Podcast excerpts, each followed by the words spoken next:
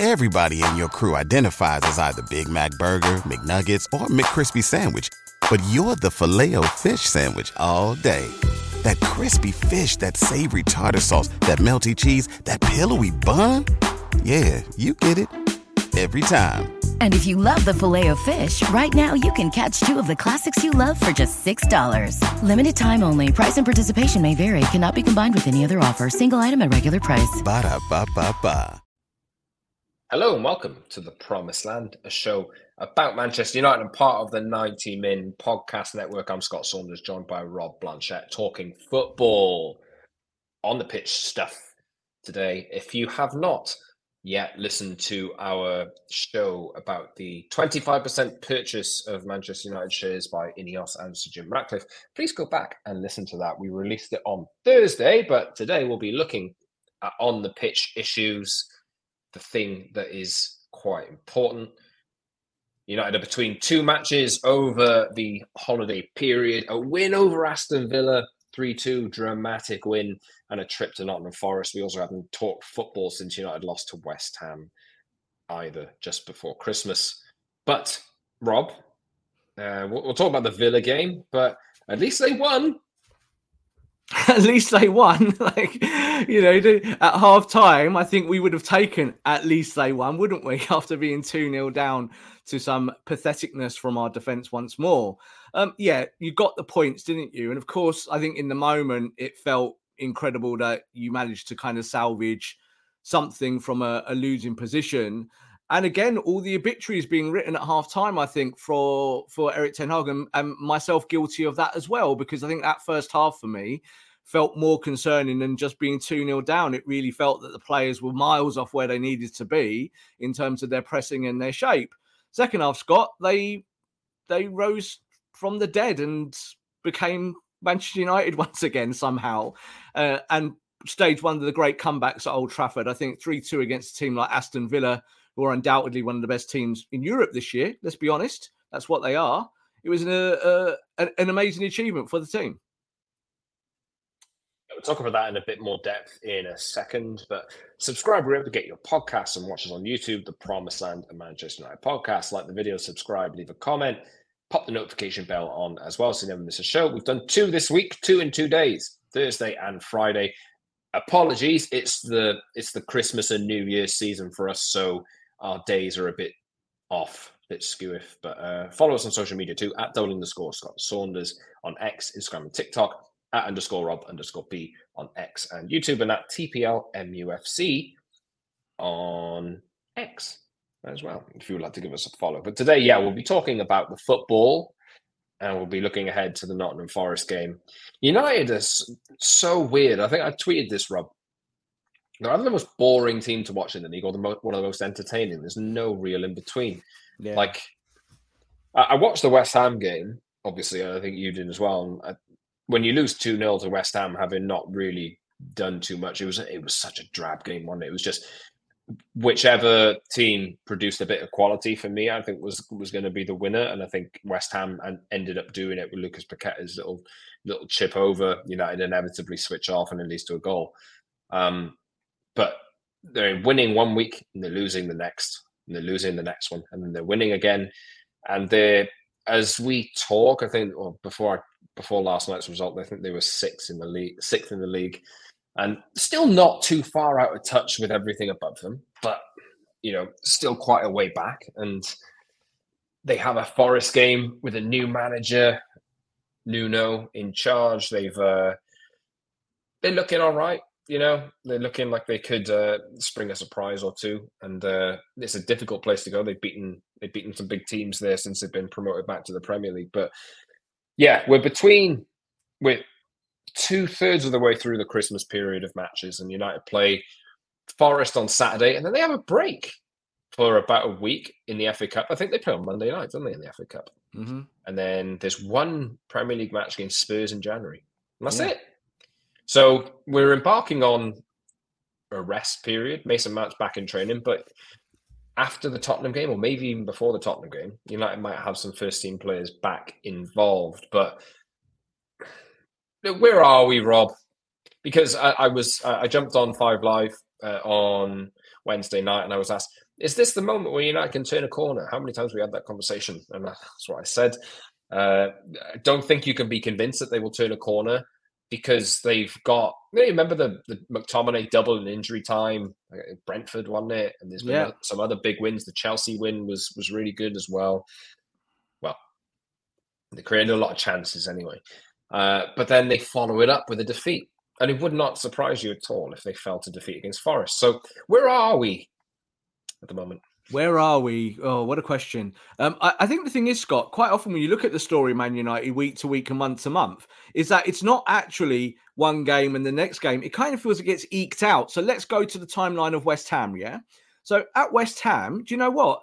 You did all the right things to start off with 68 and 70 minutes worth of pure control. You bossed that game. The stadium there in East London, shh was quiet and silent. People they, people don't want to hear that, Rob. Though I, that's like, why that's why I've they, got to say it. people don't want to hear it, and I think Ten Hag said it afterwards. I agreed with him, and I think you, you just said you agreed too. Yeah, but they didn't take their chances. Like they they had a couple of uh, winning the ball high up the pitch, and obviously Garnacho had that chance to score. If you score in that situation, it changes the dynamic of the game, and maybe West Ham uh, they fall into themselves a little bit. But when you lose 2 0 to West Ham and you don't really create a big chance, but you play like that for 70 minutes, which the, the intensity wasn't there, but they, they had control because West Ham are not a team that'll come out and, and get at you. Uh, but you do, people don't want to hear that if you lose. And I think the, Ten Hag no. is not really in position at the moment to go and say that, even though he believes it. He's it's not going to wash with a lot of people. But just, I, I agree with you. Yeah, I, I, think we can only say like sometimes, like when I watch Man United, I do think that kind of my my brain is about to kind of fall out my mouth because I know I'm about to say things that maybe people don't like, but I'm only going to say it because I'm being honest as a as someone who can who who I, I think analyzes it from a certain angle. You know, don't get too high, don't get too low. So for 70 minutes, Man United did exactly what I've been begging Man United to do for a long time, and that is put the ball on the deck don't be frivolous. Don't be wasteful. But yes, please go create one or two chances. Now, as you said, if Garnacho takes one or two of those chances in that game, it's a completely different football match. The problem was is that you allowed West Ham to get to that window of opportunity right at the end of a game where they can just they can kind of turn the tide against you and take your weaknesses and make you you suffer because of that. That's what happened in that game. Yeah, that 20 minutes. That Paqueta ball was literally the only piece of quality in the game where he spins it over the top of the defense. It's a great pass. And and then we know what happened after that. So you lose the football match. That's where it, it went. I agreed with Erik Ten Hag, but I agreed with him before he even said it. I said, no, Man United controlled that game. And I'm sure that's what he was telling his players. Right, let's fast forward now and jump to the next match because I said this is never only just over one game. I think that first half against Aston Villa was massively concerning. Why? Well, Man United were playing their 4 1 4 1, Scott. Yeah, like they do. And it looked like they never played it before. Haven't got a clue. You could actually see them in the four across with Eriksen and Bruno talking to each other and shouting at each other. You're supposed to be there, mate. Mate, you're supposed to be there. Lads, wider, wider. No, no, th- narrow, narrow, lads. It's like, what's going on? And you were rightfully 2 0 down because you couldn't defend a couple of set pieces. Like that's Man United in a nutshell, isn't it? We could talk about Onana's goalkeeping again. I think that's on the, on the agenda because that wasn't a great moment, but he did save United in the second half. Fast forward to the second half, Scott, and the Jekyll and Hyde kicks in, doesn't it? United were brilliant in the second half. They went out there knowing they were 2 0 down, and they were either going to see their manager get potentially sacked off the back of this because it was so bad, or they were going to rise from the dead, from the ashes and they chose the latter, thankfully. So we all felt great, obviously, after that 3 2. It's a fantastic result. But Man United won that game with an XG of 1.1.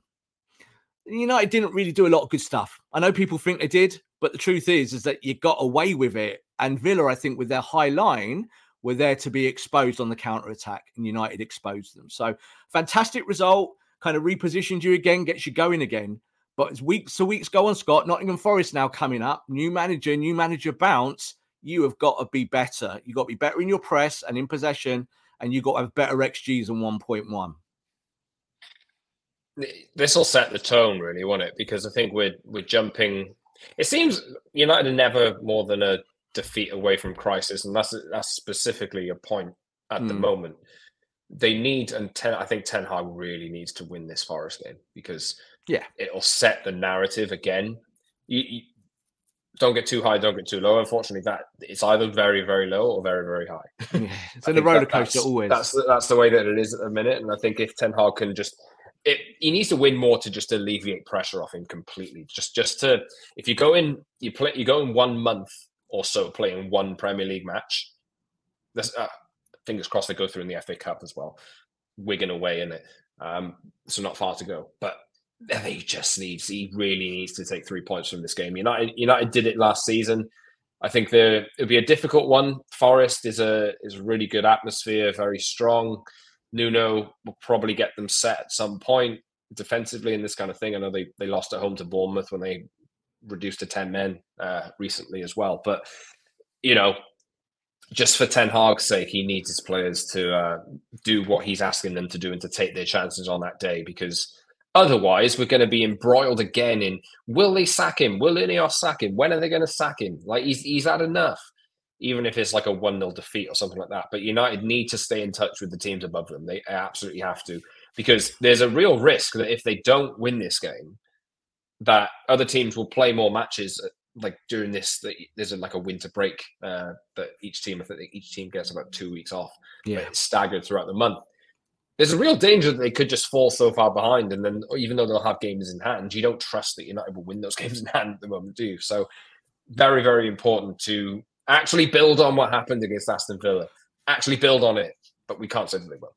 Yeah, Man United are to steal some Americanisms. They're ten and eight. Yeah, ten wins and eight defeats in the Premier League, which in itself is a mad stat line. It's quite rare that you see a team with quite a lot of wins but quite a lot of defeats in that manner. One one draw, obviously in the middle there at Anfield.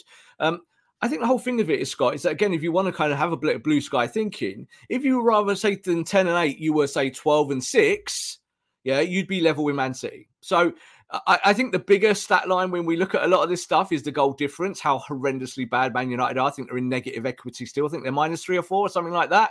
And, and minus five, Scott's I'm doing a, a, a kind I think of, it's five. I want to say it's five. Something like that. I'm thinking Scott's looking Scott's checking now as, as I yabber away. But I think the whole point of it is is that that showed this season. No, minus that, four. It's minus four. Minus four. That if you'd scored some more goals, like it sounds as kind of as arbitrary as that, if you'd managed to know how to put the ball in the net, then you probably actually would be where you were wanted to be, or even further ahead. You probably might be above Man City. So I don't want to use City just as the bar this year because City are, are underperforming, but Man United are also underperforming, and it's about how far is it back to where you want to be. Well, guess what?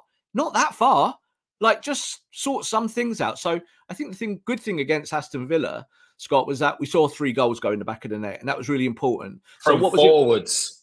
From forwards, and and do you know what? We again we can talk around the subject a little bit today because what did we see? Marcus Rashford returned. Now I don't think Rashford was brilliant, but Marcus Rashford made a difference. He absolutely made a difference. Just I think his presence in what he does. You know, he, he makes that pass obviously for uh, Garnacho for the first goal that's offside and he makes the second pass as well. Now that's what you want from Marcus in the wider area, especially off the left. But obviously the goals from Garnacho were great as well. He took his chances really well.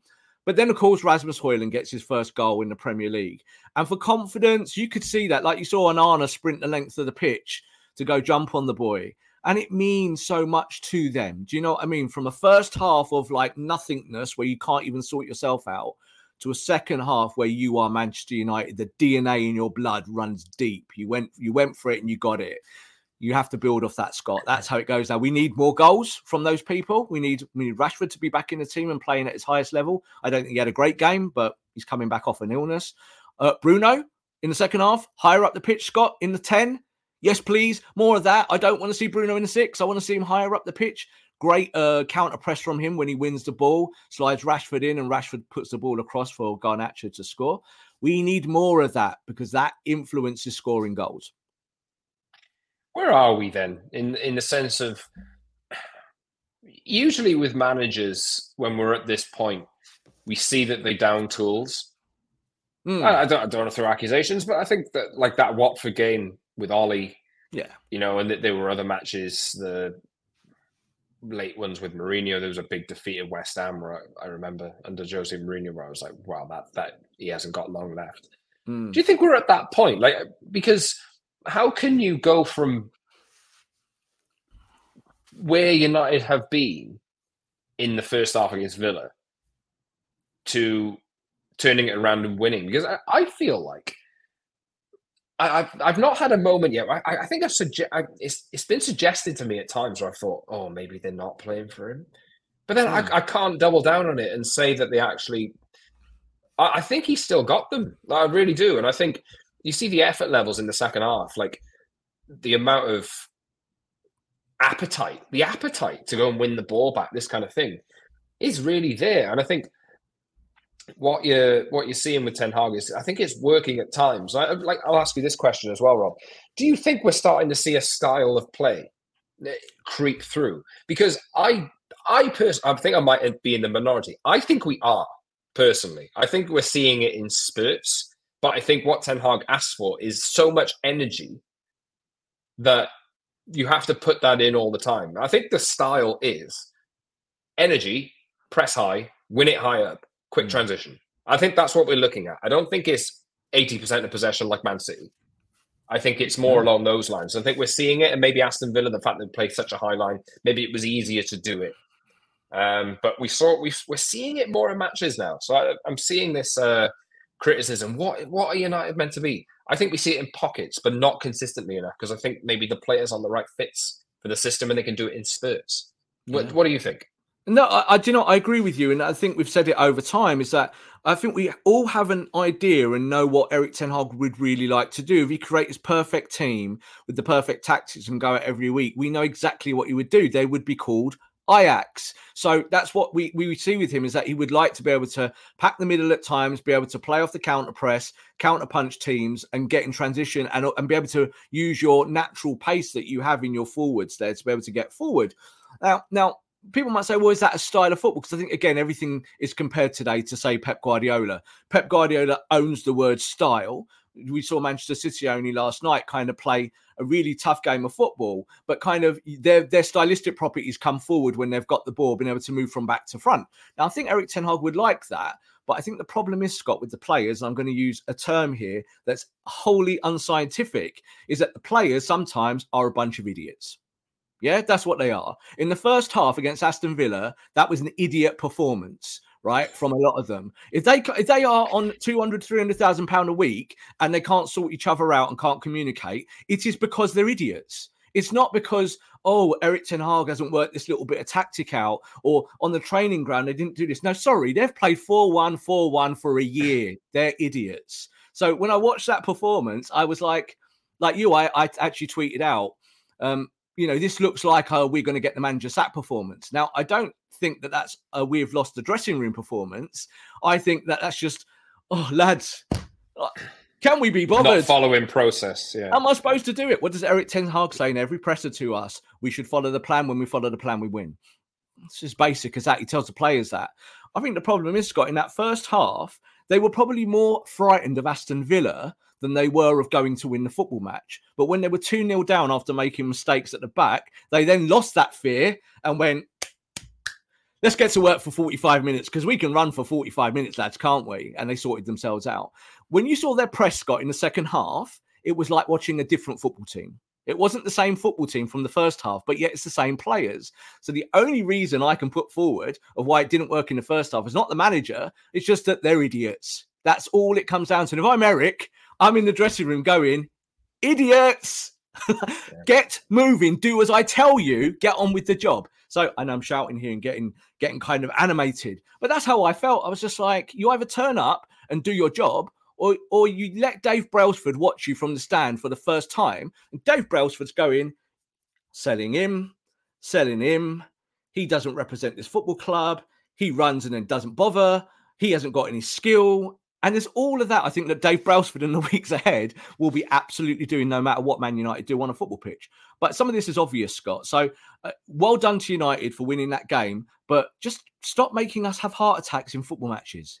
It's, it's so puzzling, isn't it? Because every every defeat that comes along, it's oh well, the manager needs to go. The manager needs to go. I think United have lost so many matches this season. It's a completely valid question. Absolutely completely. valid. Ten and eight. Completely valid. It's mad. 10 and 8.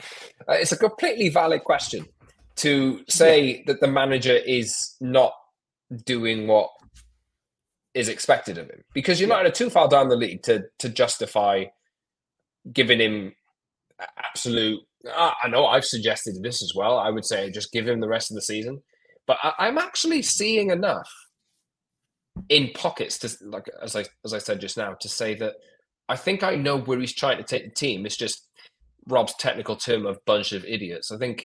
What's so special about Hero Bread's soft, fluffy, and delicious breads, buns, and tortillas? Hero Bread serves up 0 to 1 grams of net carbs, 5 to 11 grams of protein, and high fiber in every delicious serving. Made with natural ingredients, Hero Bread supports gut health, promotes weight management, and helps maintain blood sugar. Hero also drops other limited edition ultra low net carb goodies like rich, flaky croissants and buttery brioche slider rolls. Head to hero.co to shop today. Did you notice more kids on the pitch? You know, eight, eight, so eight graduates. The most, I think, it's the most for Premier League game of season. He looked at eight Dan Gore and, and Hannibal hmm. in the last few minutes. Not an experienced head. Not yeah. an experienced head. He looked at the kids, the energy to come on and see the game out. Maybe he's that watching our show, Scott. Maybe he's watching our show when we say go with the kids because I think that was at the end of that game, Scott, when he went with the kids. My heart did flutter a little bit. I did kind of go, oh no, what if this goes wrong? And they blame the kids, and Hannibal goes around and hacks someone round in the air and gets sent off, and then Dan Gore gives the ball away like in front of the back four, like happened to like Kobbie Mainoo the other day, where where he gives the ball away and makes one bad mistake, but you can't judge him on those things. Course, you shouldn't. Um, I think that that Ten Hag has been working with that balance for the whole period that he's been at the football club about who he can trust and what he can do. And to bring Gore and Hannibal on to see the game out to give you energy and technicality, all for it, all for it, because I think I want to see that is that I wouldn't call kids idiots. You see, if they make mistakes, they're not idiots. They're they're kids. They're eighteen, and and I can you can give a, a, kid a hug and say, don't don't do that again. Let's work on that together. Yeah, but when you're kind of 25, 26, 27, 28, and onwards, no, I'm sorry. Like you're getting to a point where it can only be tolerated for so long. And if you're the manager of anything, that's how it works with staff. Is that it starts with the top, we we train them, and it gets to a point where you're just kind of like cracking heads. You're just like going, no, we need to be better. And I think that's kind of what he did at half time. He would have just been saying, do the same things, stick to the plan, and guess what? You might win. Even at the end of the game, Scott. You know, when we scored the goals, I didn't really massively celebrate at all. I just kind of sat there because it was more relief. And even Erik Ten Hag after the game, he wasn't like, my boys. He was like, yeah, we made we made made tough work of that, didn't we? you know, three three two, but we won, and I'm happy. And my team deserve all of the credit. You know, he just says the same things all the time, doesn't he? So that's what I think will we see now in the process of Man United in the next transfer window and beyond is that you now need to go and get players that are less idiot, less less idiotic, take responsibility for their no, game. I prefer less idiot. Just less idiot. less idiot. Less idiot. Less, that could be the title of this show, isn't it? Man United are less idiot, you know, in the future. or need need to be. Like, they need to be less. They, look at the goals they conceded. There's no way you should concede either of those. Like, no, you know, like the first one bobbles in the box and goes in the mm. corner, and nobody yeah. knows what the hell to do with it. Nope. The second one, everybody switches off, and some guy, Dendoncker, runs around the back in acres absolutely acres. It's, it's, it's madness. What watching That's those goals go in. Let, let, uh, again, we sort of start where Bailey was behind Onana, whispering in his ear, actually whispering in his ear, like it was like that's what he was doing. He's going, and Onana, you can see, is like, well, well, now I don't think it was Onana's fault for that because when the ball comes into the box, it's absolutely imperative that one of your centre backs gets ahead on it. You know, it's pretty low trajectory. You can get there, even if you get a foot on it and put it in your own net, get there somehow, you know, find a way to beat the opponent. But what happens, we see it so often, don't we, when a ball swung into the box and everyone goes, stand still, and it ends up in the back of the net. And what do you feel at that moment? Idiots. That's what I felt. I was like, what are you lot doing? But we see this all the time. And I think with the second goal as well is just don't repeat it. Like don't start, don't allow Villa to get a foothold because you're feeling bad about yourself. And that was why you were 2 0 down. And how quickly, Rob, did that goal come? That second goal. Too quickly. Straight and, after. And even when we Idiot. scored, even when we scored in the second half, I said to my son, I went, problem is, is Man United normally concede within like one minute. And each time that, that Villa got the ball, they were on us within like a split second because United had backed off, gone to sleep. And it was like, oh, well, let's give Villa a chance to get back in it. And Villa nearly did. In each goal, each of the three goals, Villa nearly scored straight after. And you were like, if you're Erik Ten Hag, you must be having kittens in that technical area. What can you actually do? You can only scream so much at this lot. So I, I, those things need to be fixed over a long period of time, Scott. They won't get fixed for the next game with Nottingham Forest. My fear with Nottingham Forest is that they now look a little bit more organised under Nuno. They will be more more organised. They'll be like Wolves from a few years ago, kind of strong, can hit you on the press, can hit you on the counter attack, and will will make mincemeat of you in certain scenarios. But United need to be ready for that. United need to go with a better team. So as long as we do our pressing and all of our work, we'll beat you. But they don't do it, Scott. And and I don't think that's on Ten Hag. I really don't. I don't think it's the manager kind of making it toxic like we saw with other managers. I always use Jose as the as the benchmark of toxicity because even though Jose is a Hall of Fame coach, that's where we got to with him and the players. But the players are still the same players. They're still the same bunch of idiots, and sometimes they have to be better. And I think they have to take that on now. If um if Ineos do anything in the next month or two or three as they do the review root and brew uh, root and branch assessment, I think they'll look at these players and say, if you want to be at this football club, you need to take more responsibility. And I think that's really what it comes down to. But how is that then? How does that translate to the wider picture? Because uh, if United lose on Saturday, you know what the question is going to be. But we, we can have all these conversations about idiot hmm. that we want.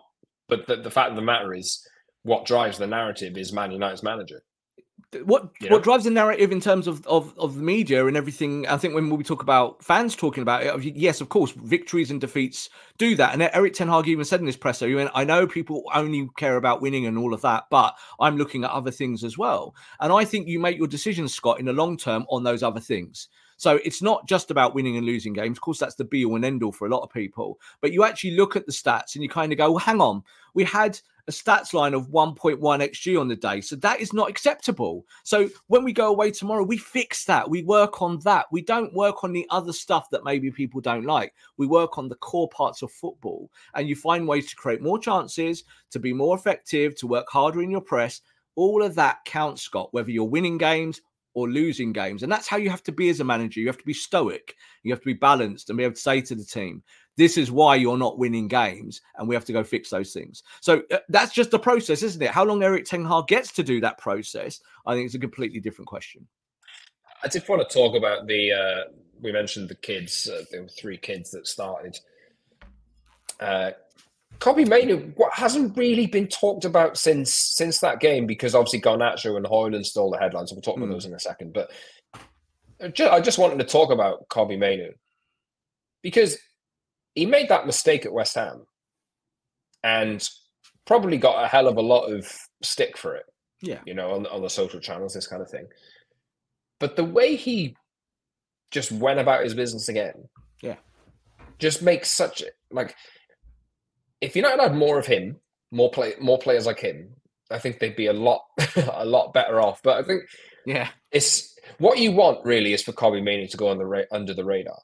Totally, he's that profile of player. You want him to go under the radar and to just not really just do all the basics right, keep United ticking over, and not really make any mistakes. Eh, mistakes are inevitably going to happen. I think that West Ham one would have been a big test for him. It's like hmm. it, it never happened though to me and that's how it should be. Like that that's what you teach players is that you make a mistake you think about it in the moment you maybe try and rectify it in training and you forget about it. Get on with the game. And i think that you can do that with kids quite quite clearly because you're always looking at progression.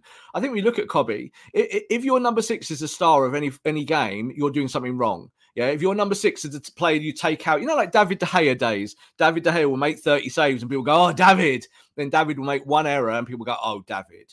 You know, the whole point is your goalkeeper shouldn't be the hero in any football match. Not really. Your goalkeeper should do nothing. He should be more like Ederson, who he just is a sweeper and plays the, the ball out, though Ederson does make mistakes. So I think when you look at that with the with the youngsters, is that you must give them that platform to also fail, but then learn. And I think with Kobbie, he's a high learner. We know this already from from his even younger days than he is now. Is that that's always been a big thing with the coaching staff, say that this boy learns on the fly really well. I think he was really good in that game, Scott, because he did the basics without fuss. And in the second half, he allowed United to have a platform from the back areas in terms of coverage to be able to get going. It allowed Bruno to go higher up the pitch. Christian Eriksen, I think, went under the radar in the first half, not great. Second half, I thought he played much better. And you had a midfield that was functioning, but it functions from the six, but all the glory goes to the eight and the 10. That's all right. That's how football works. Bruno Fernandes wants to be up that end of the pitch, but you need someone like Kobbie there at the back looking after the centre backs, looking after Johnny Evans. Like I was worried about Evans in the first half, but I think Kobbie really helped him and they came together. Lots of chatting between them. Territory looked after. Watkins didn't do a lot after that, did he? You know, for me, like Watkins was looking to exploit that space. And and Villa in the second half themselves, I think, went a bit inward and didn't didn't really kind of play their best game. Um, but it comes from your six looking after other parts of the pitch, but they should never be the hero. Alejandro Garnacho got man of the match, two goals plus one that was ruled out for offside. Um, never played on the right, really. That you would, I think, one of his relatives came out and said he's never played on the right hand side. But never played there. Uh, any comments on him, Robert? I think the, the big thing is he just took the chances that he had, and I think makes a hell of a lot of difference. And he should. Do you think he be at home in that position now in the in the coming weeks, or is it more of a because Rashford played all right on the left? Maybe I think he's in the start at Forest potentially. Uh, what of Garnacho? Yeah, look, you missed the chances against West Ham. That's why you walked away with the defeat. You know, you still need to score goals. So, like, I think the things we've Garnacho, we're talking about heroes, is that, yeah, if you're one of the forwards, you should be one of the heroes. That's how it works. You score the goals, you take the glory, and you deserve it.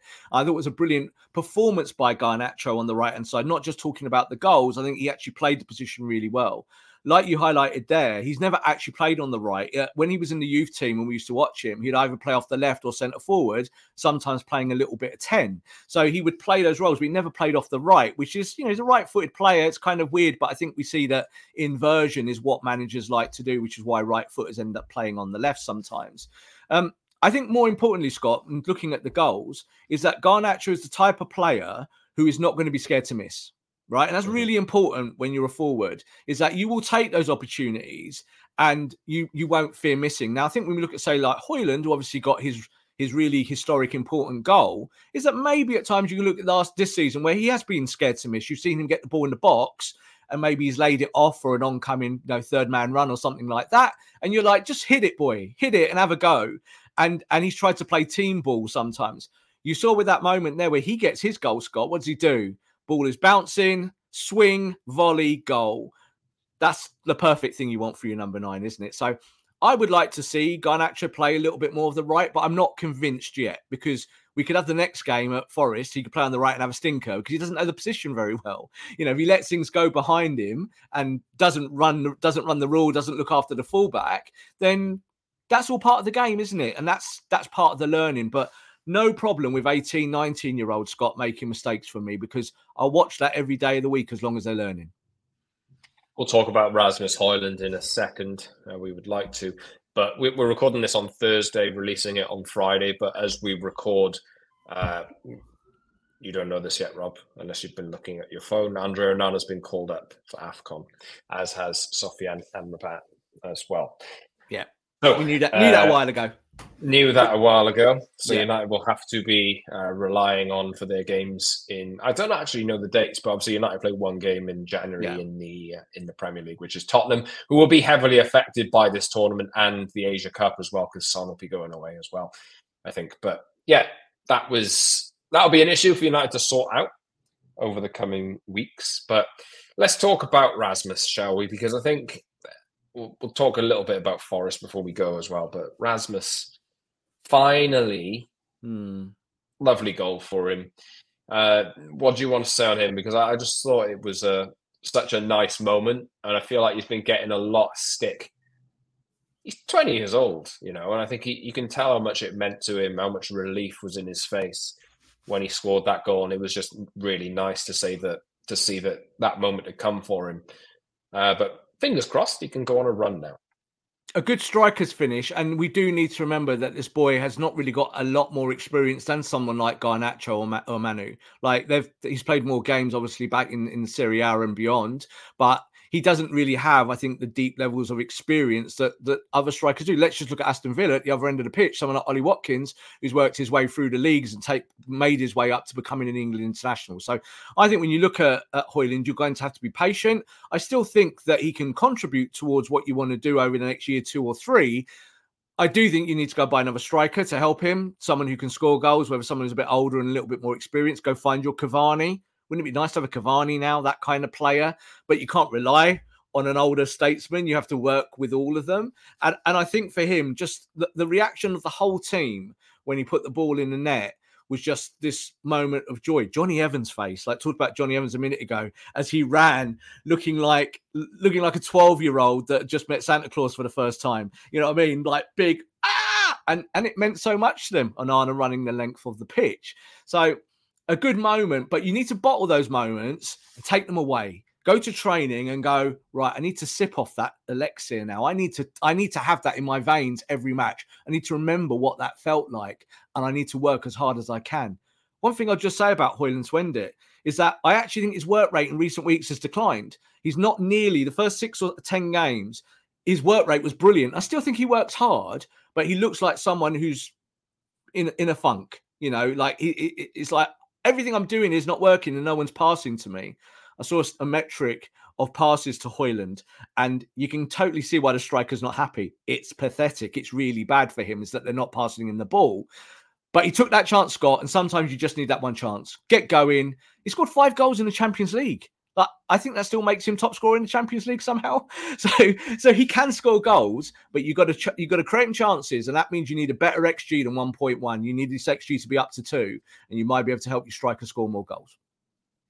United go to Forest, and we'll be back in the new year to talk about whatever the result of that is, because this United's final game of the year. Fingers crossed they can get through it with a win and just. I'm so sick of the noise, Rob. I'm so sick of. Mm. Will he get sacked? Will he get sacked? I'm just bored of it. We I'm live in so perpetual noise, though, don't we? It's perpetual yeah. noise in, in our worlds. It would just be nice if United can go for Saturday to Monday, what eight nine days with no real noise apart from looking at what's happening behind the scenes with uh, the the takeover of the sporting control from Ineos and all of this kind of stuff. And yeah. what will happen in the January window? Hopefully, we can just we can have a bit of leeway to talk about that kind of thing next week as well and hopefully we'll be talking more also about someone we haven't spoken about outwardly, and that's Kambwala. So you know, this is a player yeah. who I think you know we've not spoken about him because because of the injuries that he's had previously. He played at Manchester United, picked up. He's a he's the under nineteen captain for France you know, he's a proper top player in terms of that age bracket. He's just never been able to do it United, never been able to get him fit. So here he is now contributing. He's another player that came on late to see out the game against Aston Villa. But I actually think, Scott, that again, as you funny things have happened towards the season, is that while you're thinking about your Maguires and this returning and Luke Shaw obviously was out of that game, you might end up seeing more starts for him. And I wouldn't be surprised because I think te- technically he's got the game to play that. He's a ball progressor. He can take that channel and own it and go forward with the ball. And We saw it in his debut against West Ham. I thought he did that really well, you know, a bit of ball progression from centre back. So uh, who knows? We might see that the future partnership as we go forward is Lisandro Martinez as your left side Kambwala's your right side, maybe. You know, I'm not I'm not against that. I think you can develop the boy if you're in this motion of developing youngsters. And I would like to see more of that now rather than less.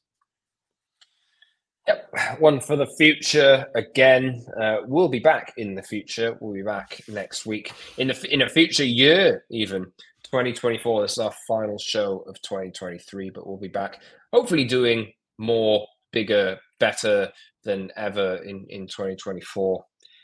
I know we have ambitions to scale up and, and do better, Rob, but uh, we do definitely. We'll see.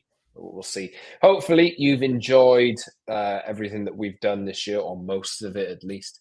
Really appreciate all the love and support and uh, comments and messages that we get. Really, really appreciate it. And uh, yeah, keep them coming. If, if you like the show, let us know. If you want us to do anything different, let us know.